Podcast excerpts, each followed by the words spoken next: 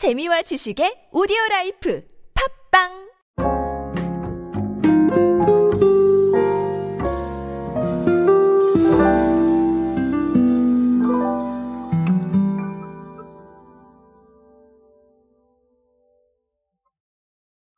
저 라이브 방송 뭐 이런 얘기들 많이 하시죠. 일명 라방이라고 얘기를 하는데 사실 우리가 live commerce라는 단어로 더 많이 만났던 것 같습니다. 뭐 인스타그램은 또 라방이라고 쓰시곤 하시죠.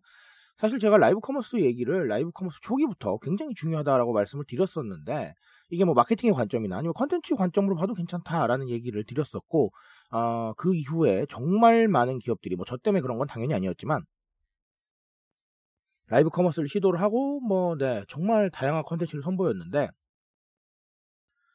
네, 이쯤에서 한 번쯤은 짚어 넘어갈 때가 아닌가 라는 생각이 들어서 최근에 나온 통계 하나를 가지고 왔습니다. 그 이야기를 가지고 함께 하도록 하시죠.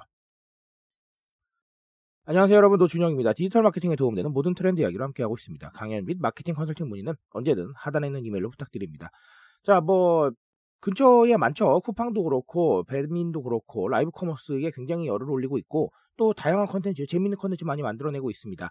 자, 이런 기조는 신세계 푸드도 마찬가지인데요. 신세계 푸드가 지난해부터 펼쳐온 라이브 방송의 누적 view가 천만 회를 돌파했다라는 통계를 아, 내놨습니다. 사실 이 통계는 나온 지가 시점이 조금 지났기 때문에 뭐 많이 지난 건 아니지만 아, 지금은 더 많이 늘어나 있을 겁니다. 아, 뭐 사실은 1회 평균 뭐 27만 view, 뭐 이런 기록들도 나왔었고, 그리고 1월부터 3월까지 진행된 라방에서 평균 16만 view가 나왔고요. 각 회차 모두 네이버 쇼핑 라이브 동시간대 1위를 차지했다라는 그런 이야기도 있었습니다. 아, 그만큼 뭐 컨텐츠도 좋고 그리고 또 흥미도 있었다는 거겠죠. 아니면 좀 상품이 좋았다던가 그런 얘기도 있었고요. 아, 지난해 9월에는 노브랜드 버거 론칭 2주년을 맞이를 해서 아, 배달의 민족 앱에서 진행된 특별 라방이 있었는데 이때 배달 상품권 5,000매가 20분 만에 매진이 됐고요. 자, 그래서 호응을 얻으니까 긴급으로 5,000매를 추가를 판매해서 1만 장을 완판을 시켰다. 뭐 이런 부분들도 있습니다. 아, 그러니까 사실은 이 라이브 커머스 자체는 플랫폼도 되게 다양하고 또 시도할 수 있는 곳도 많고 그리고 또 콜라보레이션도 많이 벌일 수가 있기 때문에 정말 나쁘지 않지 않나라는 생각을 하고 있습니다. 플랫폼도 있지만 유튜브도 있고 또 SNS, 인스타그램도 있으니까요.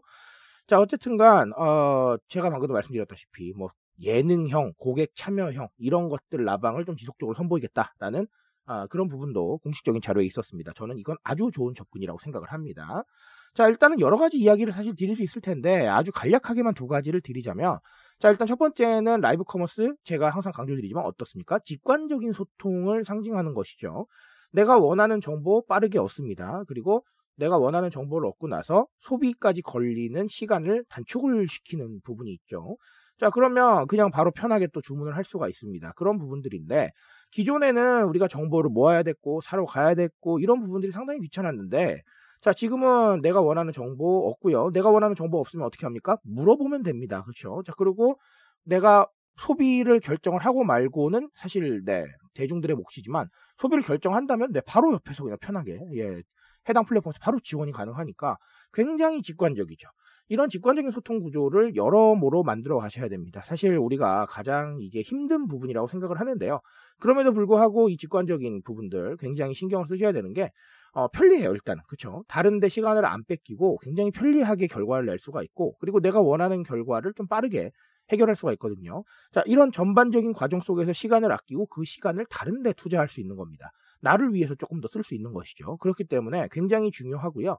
그리고 MZ세대 특징을 알고 계시겠지만 이게 빙빙 둘려서 말하거나 아니면 시간 오래 걸리는 거 그렇게 좋아하지 않습니다. 예, 그렇기 때문에 조금 더 직관적인 부분들, 특히나 MZ세대와의 소통의 접점을 줄이신다면 어, 아주 중요한 포인트가 되지 않겠나라고 생각을 합니다.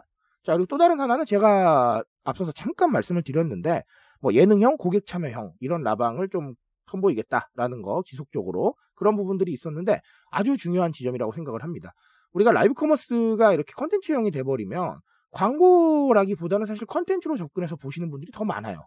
그러니까 우리가 예전에는 아주 단순히 뭐 먹방, 쿡방 이런 것들을 많이 생각을 하셨는데 사실 이거는 우리가 기존에 있었던 홈쇼핑에서도 충분히 가능했던 부분이거든요.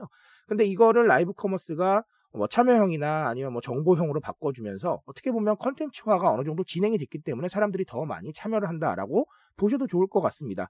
이거는 제가 기존에 지적을 드렸던 뭐 branded 컨텐츠라던가 아니면 스토리텔링과도 상당히 큰 연관이 있는 건데요. 그러니까 결론적으로는 이런 거예요. 우리가 광고 메시지를 전달을 할 때 얼마나 컨텐츠가 되어 있는가 그리고 얼마나 대중들한테 정보성으로 혹은 뭐 또 흥미성으로 의미가 있는가를 굉장히 아, 따진다는 것이죠. 그래서 상당히 이런 부분들이 많이 진행이 되고 있고 라이브 커머스가 그런 부분에서 한 가지 해답을 제시하지 않았나라고 생각을 합니다. 앞으로도 이런 상황들이 계속 지속이 돼야 돼요. 왜냐하면 제가 누누이 강조드리지만 광고는 이미 숱하게 많이 받습니다. 그러니까 광고나 아니면 마케팅 메시지가 너무 강하면 네 일단은 넘겨야겠다는 생각을 하죠. 근데 이게 흥미롭거나 아니면 정보성으로 어 이거 알아두면 재밌겠는데 이런 상황들이 생기면 아무래도 오래 본다는 거예요. 네, 그러니까 체류 시간이 길어진다는 것이죠. 자 그래서 어, 컨텐츠화나 아니면 어, 컨텐츠로 다가갈 수 있는 방식을 다변화시키는 건 매우 중요한 과제다라고 생각을 하셔도 되겠습니다. 자, 오늘 통계로 이런 이야기들 생각을 해보시고요. 제가 언제나 말씀드리지만 여러분들의 상황에서 한 번 더 고민해 보시기 바라겠습니다. 제가 말씀드릴 수 있는 부분들은 여기까지만 하도록 하겠습니다. 트렌드에 대한 이야기는 제가 책임지고 있습니다. 그 책임감에서 열심히 뛰고 있으니까요. 공감해 주신다면 언제나 뜨거운 지식으로 보답드리겠습니다. 오늘도 인싸 되세요, 여러분. 감사합니다.